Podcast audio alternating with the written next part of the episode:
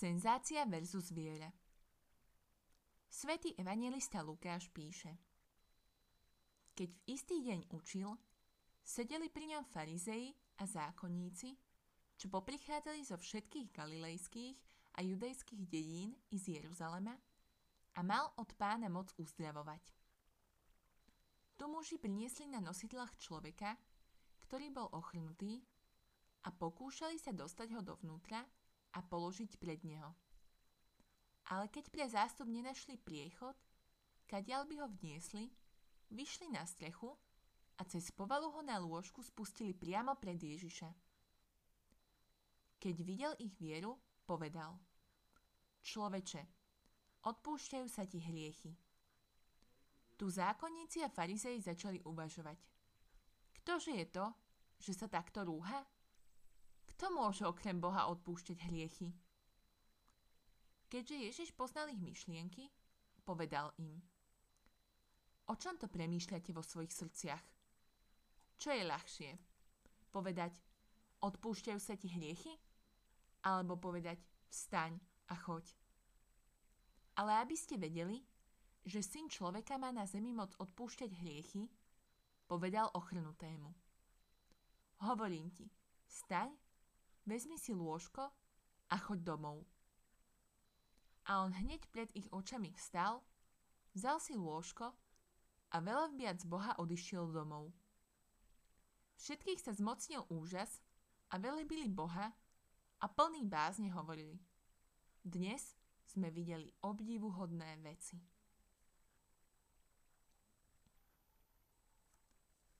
Tento príbeh stojí tak trochu na senzácii. Celá piata kapitola je ako keby sme otvorili bulvárne noviny tohto času. Schválne, prečítajte si od začiatku. Začína Šimonovým gigantickým rybolovom, ale takým, že ešte aj ďalší ostrieľaní rybári nad tým žasli.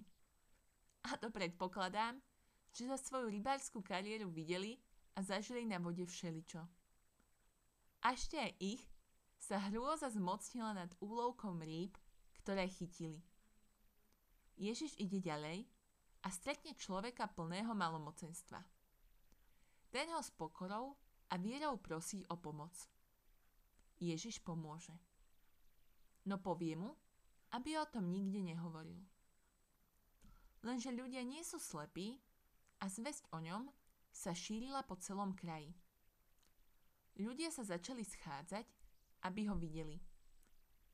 Niektorí šli za senzáciou Iní naozaj verili, že im Ježiš vie a môže pomôcť. A presne tak aj v dnešnom evanieliu. Dom plný ľudí. Ľudí prahnúcich po nejakom divadle, senzácii, ale aj tých, ktorí sa prišli nechať uzdraviť. Veľmi ma fascinuje v tomto príbehu viera, láska a vynaliezavosť práve týchto mužov, ktorí niesli nosidlá. Ochrnutého spustili pred Ježiša a ten, keď videl ich vieru, pomohol mu.